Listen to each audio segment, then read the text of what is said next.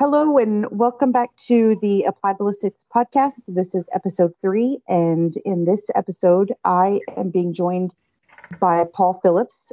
Um, my name is Amanda Wheeler. I am the Applied Ballistics marketing specialist, and tonight, Paul and I are going to talk all things um, GPG, which is Global Precision Group, and then we're going to jump into him walking me through some instructions on how to be a good long range spotter for your teammate. Um, as we've talked about in previous episodes, the theme of this podcast is uh, basically teaching me how to be a better long range shooter. And by doing that, we're hoping to help other shooters become better shooters as well. So, welcome, Paul. I'm so excited to have you. Hey, thanks, Amanda. It's great to be here. And I love your new podcast. Thanks, thanks. It's been um, a fun, exciting thing for me to do. Um, it's something AB's talked about for quite some time, and we've finally gotten to the place um, where things have settled down, and and we've been able to give it a little bit of dedication and time. So I'm really excited about it, and I'm super glad to have you here. Um, you've worked with AB on various projects. Um, you've shot with all the guys on various teams from F class all the way to ELR. And uh, so you're definitely a applied ballistics friend, and we're super happy to have you chat with us tonight. Oh, thanks, Amanda. You know, we're uh, it's exciting to be on a new team, um, and uh, you know, we all are still supported and sponsored by AB, and we're really glad to have that relationship moving forward. You know, AB has been a foundation for all of our shooting from the beginning, so we feel that we're part of the family and we really share successes with AB. And a lot of what we've done is because of all the hard work that AB has put forward with all the applications and accessories. And, and I think that it's important as we talk in this next hour about how that all, you know, how, how it affects us when we're shooting long range and extreme long range. You know, I mean, I think there's a lot of people out there in the internet land that they might not understand completely of the process and how it all works and how to evaluate what you're doing just like anything else like loading bullets. I mean if you're not paying attention to quality control and if you're not paying attention to certain things you're not going to get good results with loading bullets either. So you really have to pay attention to all the details within every element of long range shooting whether it be loading bullets your ballistic solver reading the wind spotting communication all those things have to be put together and you need to practice them um, to do well.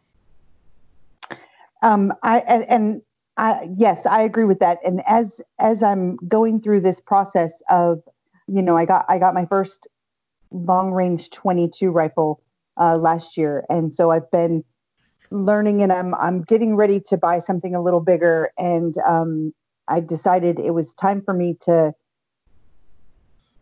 to just get in it and and figure out all the steps and all the processes. Um, I'm you know I'm learning how to to to use applied ballistics analytics, and I'm learning how to put my information into the AB app and pair my kestrel and you know pay attention to you know the wind flags on you know where where I'm at and also down range. And there's so many steps and there's so many things to learn.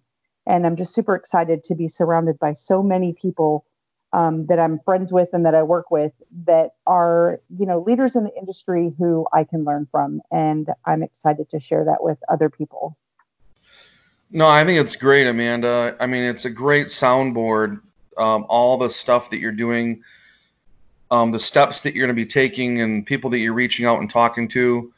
Um, I did a similar thing. You know, when I got out of the Marine Corps in 1992, I was in a scout sniper platoon and I learned a lot about long range shooting, but, you know, I really didn't understand competitive shooting. Competitive shooting is a totally different game than, than uh, sniping, you know, and um, getting into building match rifles and getting into um, loading match match grade ammunition. You know, there's a lot of other things, technical stuff that I never knew, and so I reached out to people that had been doing it a lot longer than me. Um, you know, Mid Nancy Tompkins, Dave Tubb, Raymond Gross. You know, those people have been doing it for a long time before me, and I reached out to them and picked their brains and tried to you know learn and mold myself uh, after people that were have been successful in competing. So I think it's a good thing that you're doing. I think it's a great model, and along the way, I think listeners can you know cue into certain aspects of what you're doing and you know maybe help themselves with the process and understanding how to maybe go about training and what gear to use and what have you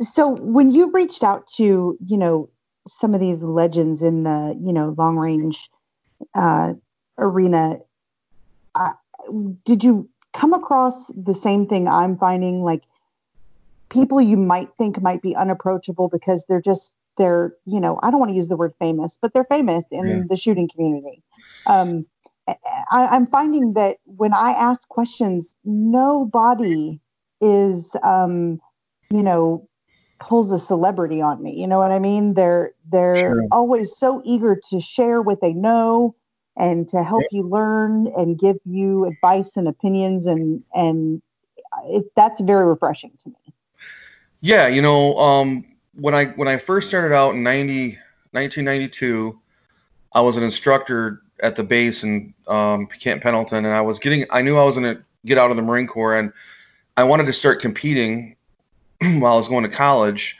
and I and I called Gale McMillan. Gale was building the, you know, that's Kelly and Rock McMillan's father, Gale, right. and he he you know he's been building the sniper rifle since the 70s. You know, the M40 sniper rifle, and you know we didn't have computers and and cell phones back then. Well, right. you know, we probably did, but they weren't like today.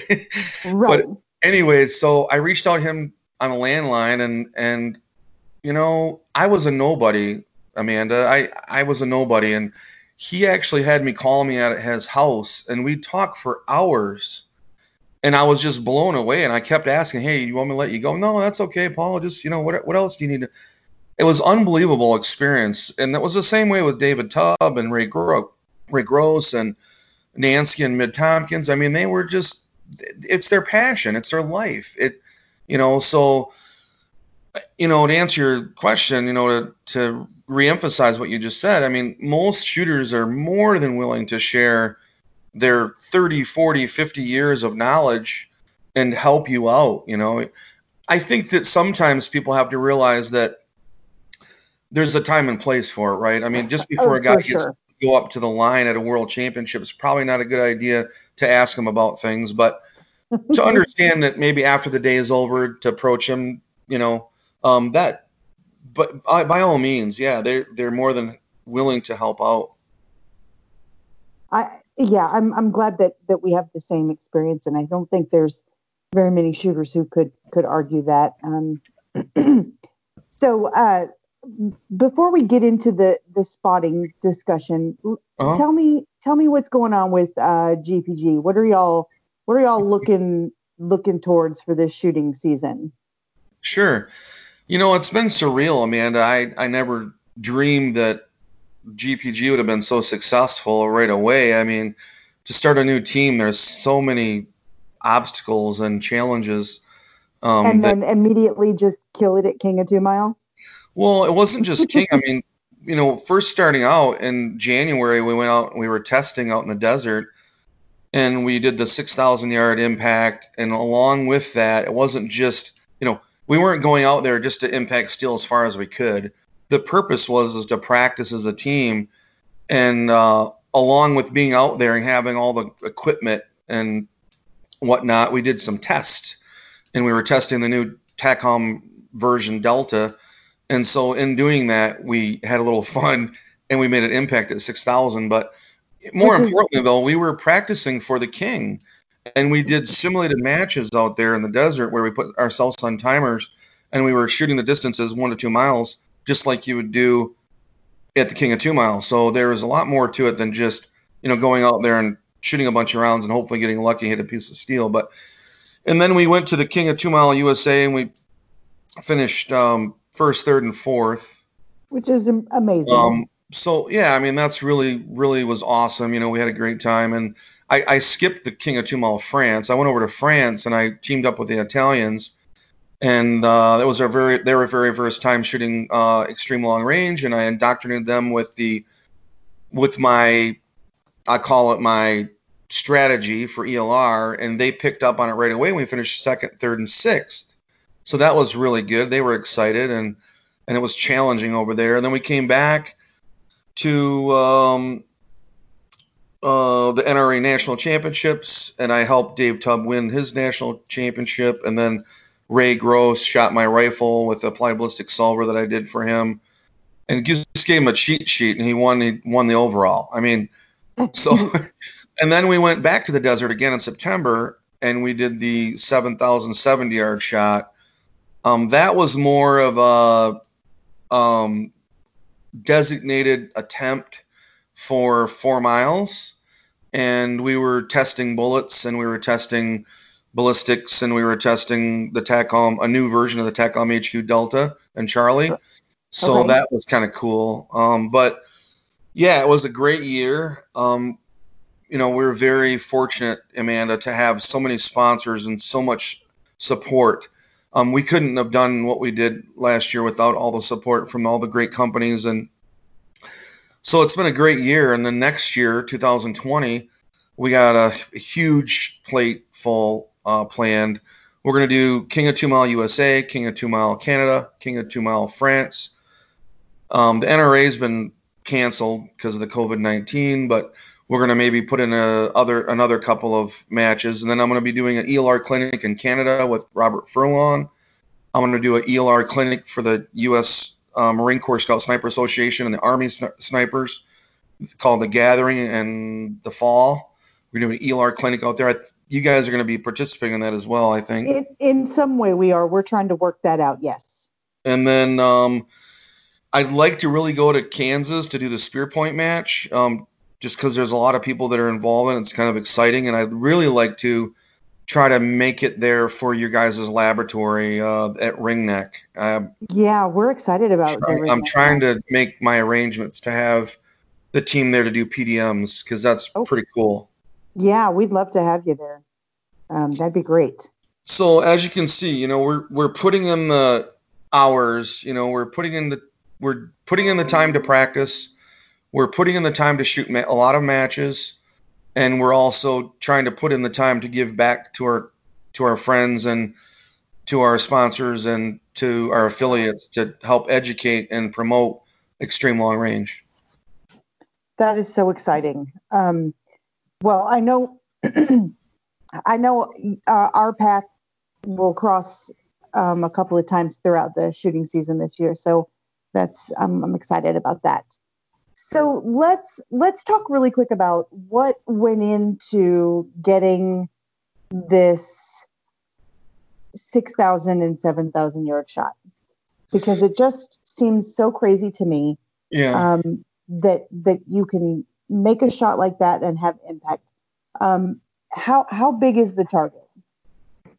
So the reason let me let me back up real quick and give kind of okay. a rationale because a lot of people I want to make sure the story is correct. You know, the the real reason is we were testing um, a lot of different products. You know, the new Charlie and Delta TACOM HQ product and see if it was repeatable, reliable. We're also testing different bullets to see how well they're consistent going through trans and subsonic speeds.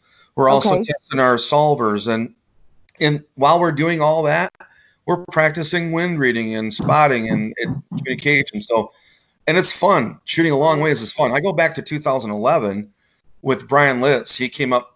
We found an area up in northern Michigan where we are shooting a mile with a new with a 300 grain hybrid, which is kind of a new bullet back then. And you know, we were shooting um, half to three quarter minute groups repeatedly at a mile, and uh, I thought that was just like amazing. You know, so right. it kind of lit my enthusiasm. It kind of sparked my enthusiasm for extreme long range. And when Mitch came up to me and showed me the lethal mag round during the um, U.S. team practice in 2015, I was like, man, I want to do that. So you know, it's just kind of been building um, with my passion for a long time. And, you know, I just, me personally, I've always felt a love just, just to see how far we can go and put rounds around a target and hit it. Now, I'll say this once we found our zero at three and four miles, we were putting rounds on video, um, like within 10 foot circles, like three, four, five shots in a row within 10, 10 foot circles. So it wasn't like we were just spraying rounds all over the countryside and then got lucky. right, I mean, we right. were putting them in groups at that distance. And then to hit the steel, obviously, is it's very difficult. But if you have a group that's a minute of angle or two minutes of angle at that distance, you know, it might take you a few shots to hit the half minute of angle bullseye. But um, it really surprised me. I didn't think that one, the analytics and the solver would be that accurate. Two, I didn't think that the rounds could be that consistent. And three, um, I didn't think that we, we, that we could repeat it, which we did. We went back to back um, attempts at um, six and seven thousand yards. So now, hopefully, this year we'll go for eight. But it's just fun, and we're experimenting and we're learning a lot of the things that we learned during those practices and those shoots. We used at King of Two Mile to do well. I mean, we right. we, we learned a lot out there. Um, just little things, you know, um, light, how light affects your solver. Um, there's just so many little things. When you shoot at a farther distance, it magnifies your errors. And it's like, wow, I didn't even think about that or this or that. So it really right. it really helped us identify what to train harder on and what to pay attention to, you know, to help us I, out. I, I, I'm, I, it's just very impressive and, and it's super exciting for the sport. Um, and learning is is fun. yeah, I mean, I talked to Nick Vitalbo about this. You know, I was, you know, chatting with him along the way and asked him details because, you know, I'm not a ballistician, I'm not a programmer like those guys are way above my my pay grade, and so there's mm-hmm. little things I picked up on, and they were very interested in what the results were and what happened, and we're actually at the point now where Nick needs to do another type of um, software because we've kind of exceeded the analytics uh, program what it was originally designed for. We're going to have to go to some type of artillery uh, program. wow, that's that's crazy. so crazy. So, yeah. So um, it, it's it's pretty you know well known. I think that one of the areas that you truly succeed in is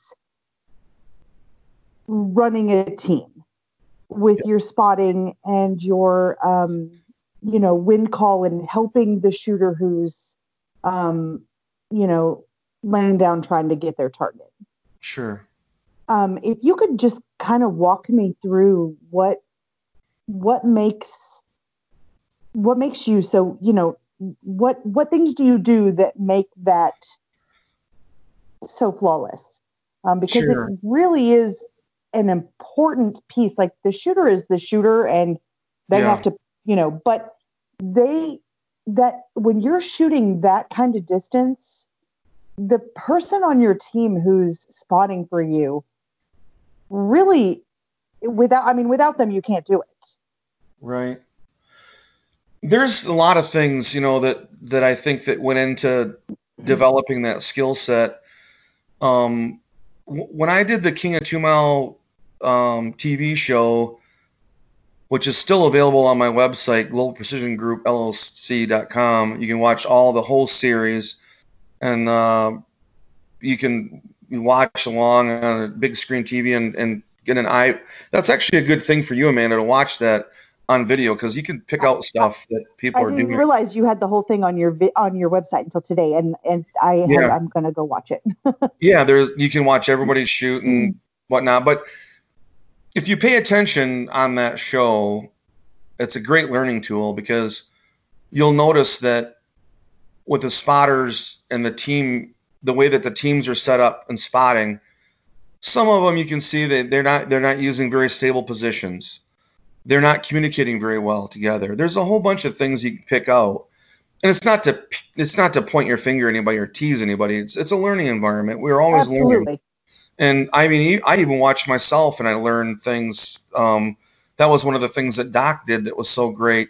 He videotaped our a lot of our stuff so we could kind of review things and look at things and pick out, you know, things that were wrong. But you know, if you if you watch that that video series, you can start to see with your own eyes how important it is to the way that you're set up, the way that you communicate to each other, the way that you're in a stable position, the type of optics that you're using, um, and then the bullet traces that are going through the air and the impacts on the ground of what you're seeing. I mean, there's so much stuff that goes in that is, is involved in, you know, being able to be more successful. And not only that, but the time management if you notice, a lot of the teams that are scoring higher scores generally have a higher, a faster tempo. And it's simple. I mean, the wind is always changing. And if you can get more rounds downrange in a less period of time, you're more likely to put rounds on target. Um, not That's always. Sometimes smart. there's some anom- um, anomalies where you have a huge shift or something that that you may have to pay attention to. But by and large, you know, if you're putting a faster rate of fire down, you're going to be more successful with a higher ratios of impacts. Um, one of the things that I was able to do when I was um, spotting for Mitch and Brian in 2016, and then in 17 I coached the whole team. I just simply had a lot of time watching bullets and and practicing my commands and you know learning the things that I was that that were you know mistakes we were making. So literally, it was just you know a lot of practice doing that task, right? And like anything else, if you're going out and you're practicing a lot, you get better at it. So you know, and I think also too, I think that maybe I, have been around a lot of people that have been spotting next to me, and I know that there's been quite a few people say that I that I didn't see anything. Well, there might be something to the fact that some people can see things and maybe some people can't. Maybe their eyes are different. I don't know. I mean, I think there might be something to that. Um, also, too, the way that you set up and the magnification on your scope and the type of device and the stability can make a huge impact. Like there's sometimes where I might just not be focused with the right magnification and I may not see anything, and other people may see things better. So the way that your optics are set up can make a big difference, and that's why I suggest practicing a lot because then you get more used to how to set your optics up and how to stabilize yourself and what magnification to be on. And and you learn more about how to be a better spotter in that. But I'll go back to 2017 when we won the King of Two Mile with Derek and me and Emil were helping him spot and and read win. when I was shooting in the finals, neither of us, me, Brian, or Emil, we had a really hard time seeing my shots, my impacts, and um, it was we we struggled. And when I told them, I said, "Hey, we've already shot like six or seven shots. I'm going to stay in my scope and see if I can see anything." Well, when I did that, my very first shot, bam, there it was. It was like stuck out like a sore thumb. Well, for whatever reason, I could see impacts with my scope on my rifle better than what they could with their spotting scopes. Now, maybe it's stability. Maybe I'm more stable where my eye's not moving around, where it's more apt to see a little twitch. Um, so there's a lot of things that I started thinking about going into spotting, and, and I learned that stability is huge in spotting. If you're more stable where your head and eyes are not moving around, you're way more apt to seeing a signature or a trace uh, at extreme long range distances so, so that you- led us to go into a whole new realm of training in 2019 with Team GPG. We worked on just spotting and communication and shooting fast. Okay. So when you're spotting, do you find because I've seen um, you know spotters who sit, I've seen spotters who stand, I've seen right. um, you know, uh, you know, one eye optics yeah. versus two eye optics. Um, what do you find is a good combination for you? Well, in the last, we'll see, well, probably from 2017. So three years. I every time I went to a match, I was always in between our teammates shooting. I would go up and down the line and I'd look through everybody's optics and I would see what worked best for me. Um, for me, it was the Swarovski BTX 95. I mean, I could see it was like the Matrix, you know? I mean, I could see everything. right? I could see everything. And one of the things about your eyeballs, you know, your eyeballs have muscles in them and they get they can get fatigued just right. like any other muscle. And if you're squinting, you get a sympathetic reaction, right? So you, if you're squinting one eyeball, the other eyeball wants to squint too. So I just learned that, you know, a binocular type, you know, like the Highlander or the BTX 95, you know, those type of spotting scopes, you can relax all day long and keep both eyes open.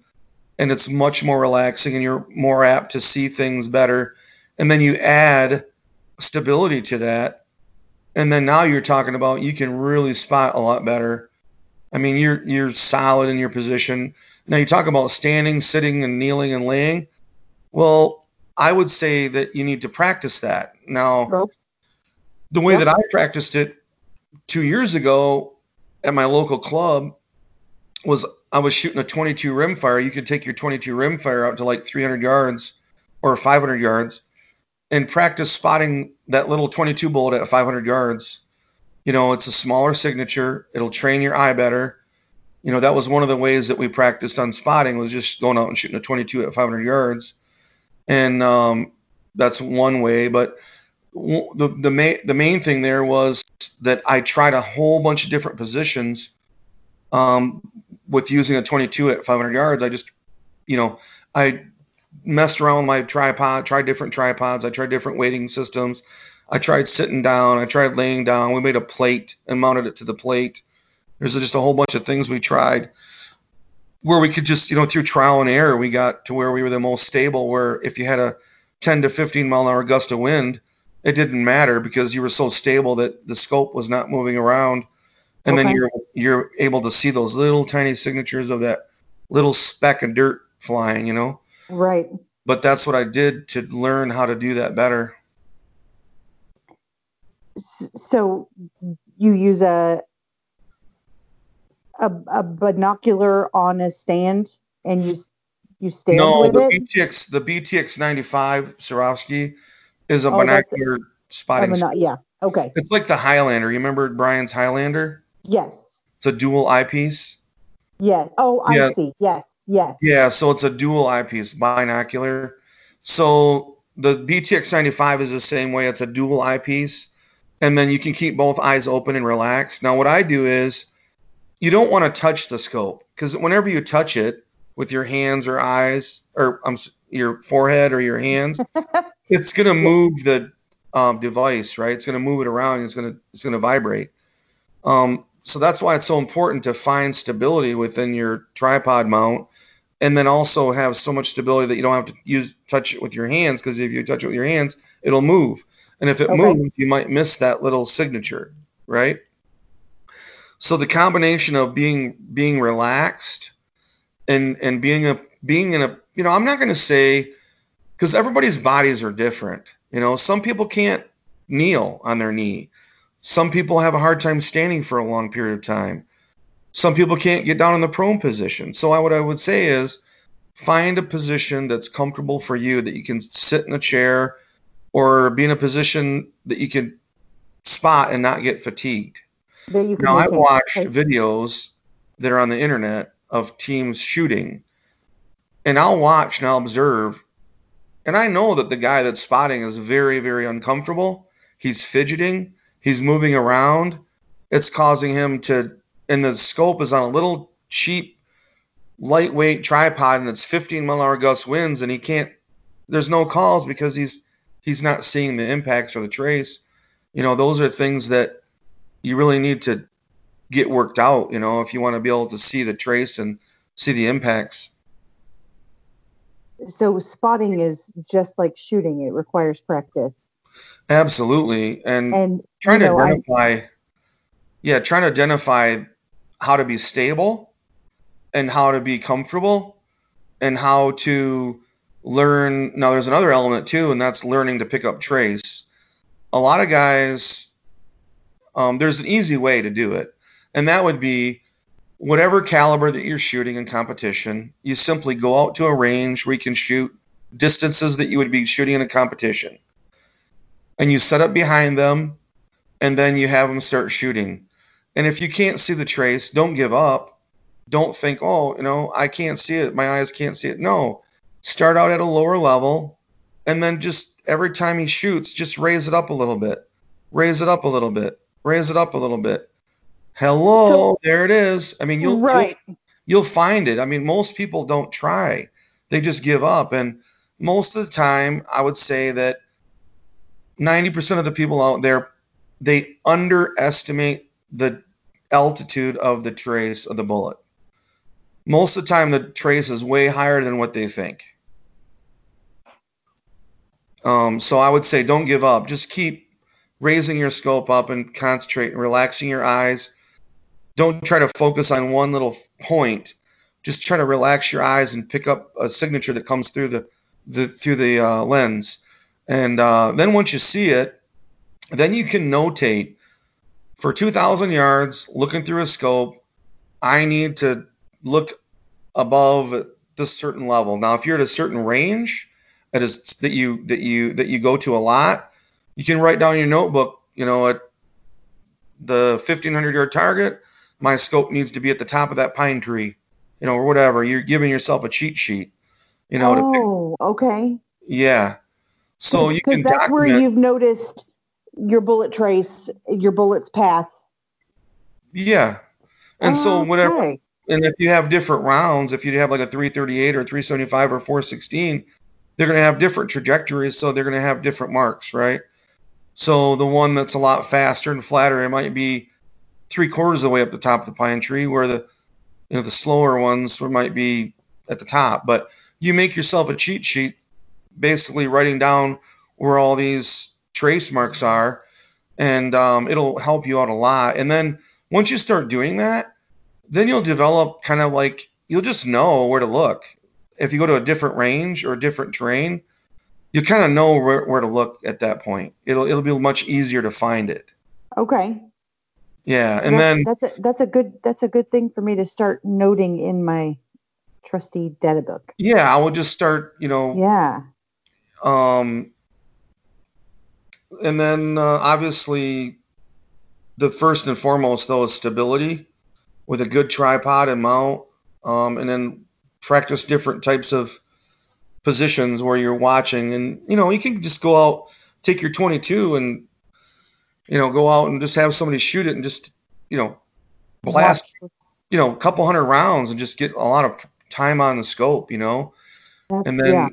You naturally will start to adjust move around and you'll notice that oh man you know my scope's all over the place. I need to figure out how to make it. So you'll start you know manipulating your tripod and trying to get in different positions where it's stable. And then once it's stable then you'll start to experiment with those elevations and and start picking up trace. And the next thing you know you'll be like yeah i got it. No problem. Right another thing that i do is i look at the analytics and I utilize the max ordinate feature and I get an estimate of where the max ordinate is. And then I, I look at how high it is, and that will also give me a kind of a starting point to kind of guesstimate where I need to be, where I need to look. Uh, also, too, I also on our cheat sheets for Team GPG, I write the time of flight down for each target.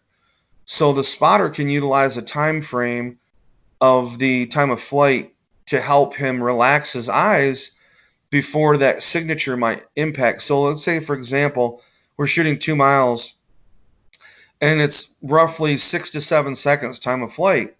Well, if I'm trying to strain my eyes through the concussion of the round going off, and sometimes it makes people flinch, right? Well, that's right. okay. You can blink your eyes a couple times and get ready for that six to seven seconds, where then you can just kind of open your eyes and relax. And then you know it's hard for some people to keep their eyes open for more than six or seven seconds you know? So especially with the blast of the dust flying and everything. So if you can kind of you know, that's another kind of a technique is if you can kind of game the time of flight with your eyes and relax, you can see a lot more impacts um, than if you're blinking or moving around or your scope's not steady. It makes it very difficult to see all those impacts. And, you know, your shooter, he's relying on you, Amanda. I mean, if you miss the first impact and he doesn't see it and you don't see it, you just that's massive points. And then the second shot, you're you're basically taking another cold bore shot. Right. So if you don't see that first shot, I mean, it's a huge uh, loss to your team, a massive amount of points you just lost. And uh, it's your he's your buddy. You want to help him out. right, right. Because you still want him to drink beer with you later. well, I mean, it's a team game, right? So even though there's individual scores and individual places and individual awards, you know, we we look at it as it doesn't matter how we end up as long as our team finishes in the top. You know, that's our goal is to have everybody finish toward the top. And we all you know, and one of the things that's kind of you know, I don't know, it's up to maybe we need to talk about it in the future, but one of the things for awards is um, I think that there should be team awards um, because it's a team. It's a team game. We're not out there by ourselves. We have people out there that are spotting and calling win for us. Right. So really, I mean, if the team wins, it should be a team award. I think, but that's for another discussion. um. So, just to recap this really quick, so we know where we are. So, yep. when you're you're spotting, we need stability stability yep. for your scope and and for the spotter the spotter needs to be in a good position for them yep you, you need, need to you need to practice stability both in the scope and in your head and eyes okay and then you yep. need a good optic a good optic that you can be comfortable with where you can you know spot all day long something with a longer eye relief is helpful some okay. of these scopes have such a short eye relief that you kind of get lost and you're kind of moving your head around trying to see a clear sight picture. I'm sure you've seen that before. I, I have, yep. So you want to have something that's got a really long eye relief, something that's very easy to look through and stay steady. And then you also want to practice with, you know, rifles that you'd be shooting at distances that you'd be shooting at to learn the so, trace and the impacts and signatures and and then to also know your time of flight so you have a frame of reference for yeah. and then how how much time you have before impact yep and then also something that helps me out a lot is um, a reference of size of the plate and adjustment you need to know exactly the dimensions of that target and you need to make a graph um, some some way to now some people have reticles in their spotting scope where they can just mil it or use a minute of angle to give a correction. Oh, um, right. You, you need to you need to figure out a way to when you see the impact to quickly and accurately give your shooter an adjustment. So whether you're using the mil dot reticle or MOA reticle, or whether you're using just a scratch pad, making your own graph, whatever you utilize, you need to be able to, when you see that impact, you just, you don't want to say, it's about two plates left. right. That's not going to be accurate enough. You need to tell them, um, you, you need to tell them the exact correction. I don't like talking about debating where it hit or what, how I, far I think it is away. When Derek shoots, I would simply tell him after I see the impact to say, one minute right, one minute down, send it. It's that fast and that quick. And then he shoots within a second or two. Rather than saying, hey, Derek, did you see that? Oh, no, Paul, did you see it? Oh, yeah, I thought it was about two targets left. What do you think? Oh, yeah, I, that's about right. Okay, so, well, why don't you just go hold two plates right? How's that sound? Yeah, okay, I'm to hold two plates right. Okay, you ready? Yeah, I'm ready. Okay, send it. Well, do you realize there's just about, I don't know, 10, 15, 20 seconds that have just transpired? And now the win call is another two minutes right. oh, right. Instead of just whether, and rather whether, than just saying when when the spotter sees the impact, one minute right, send it. I mean, it's that there's no debate. We trust each other because we've practiced and we've trained, so we already right. know and trust each other. That so it's a simple, quick adjustment, and the shooter sends it. That that's awesome. Um, and not I, only I that, but when there's less communication, generally there's less confusion. Uh, yes, I'll agree with that.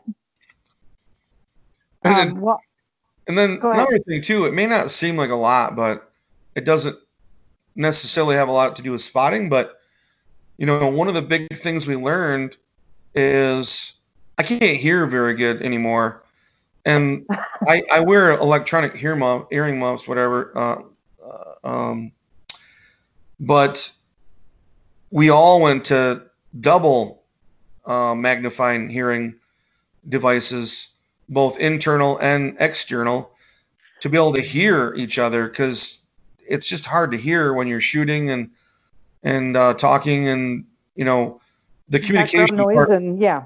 the communication part of spotting is also very crucial of how much you talk and what you say and how quickly you can get back on target well, that's I that this was very um very knowledgeable. I'm I'm excited because I, I get to go with the mobile lab uh, a bunch this summer, so I'm excited to to watch and learn um, and see other spotters and other shooters this summer.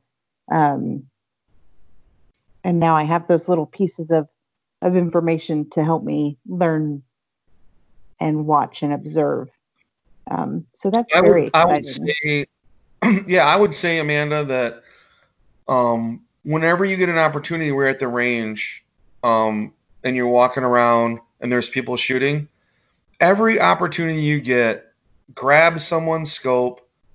If you're ever around, I'll let you borrow mine. It's not a big deal. Just grab someone's scope. Most shooters will lend their scopes out and try out a bunch of different scopes and see which ones work better um, everybody eyes everybody's eyes are a little different and everybody right. has a bit different you know style that they look look through and see.